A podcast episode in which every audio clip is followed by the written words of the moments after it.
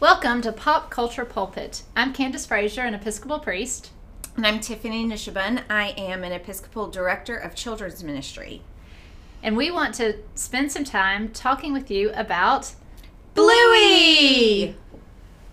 Tiffany, why do you like Bluey? Well, I love Bluey because play is an essential part of childhood. Children learn through play. It is the best way, I think, for children to learn. Uh, there's an entire uh, formation program called Godly Play that I uh, I love using elements of, uh, and Bluey demonstrates play um, and plays sometimes purposelessness, but it's absolute need uh, in childhood and even for adults.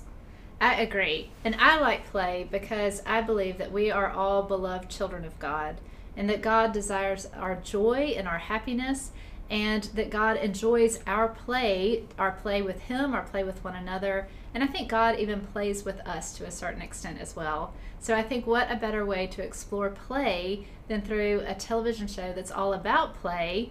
And in that television show, I think we even find some glimpses of God that are woven throughout each of the episodes.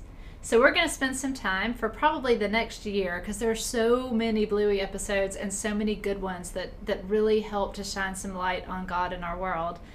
Talking about Bluey! We hope you'll join us. Our podcast will be released every Wednesday afternoon, and we'll take up a new episode in no particular order. So we hope you'll subscribe and tune in every Wednesday to Pop Culture Pulpit.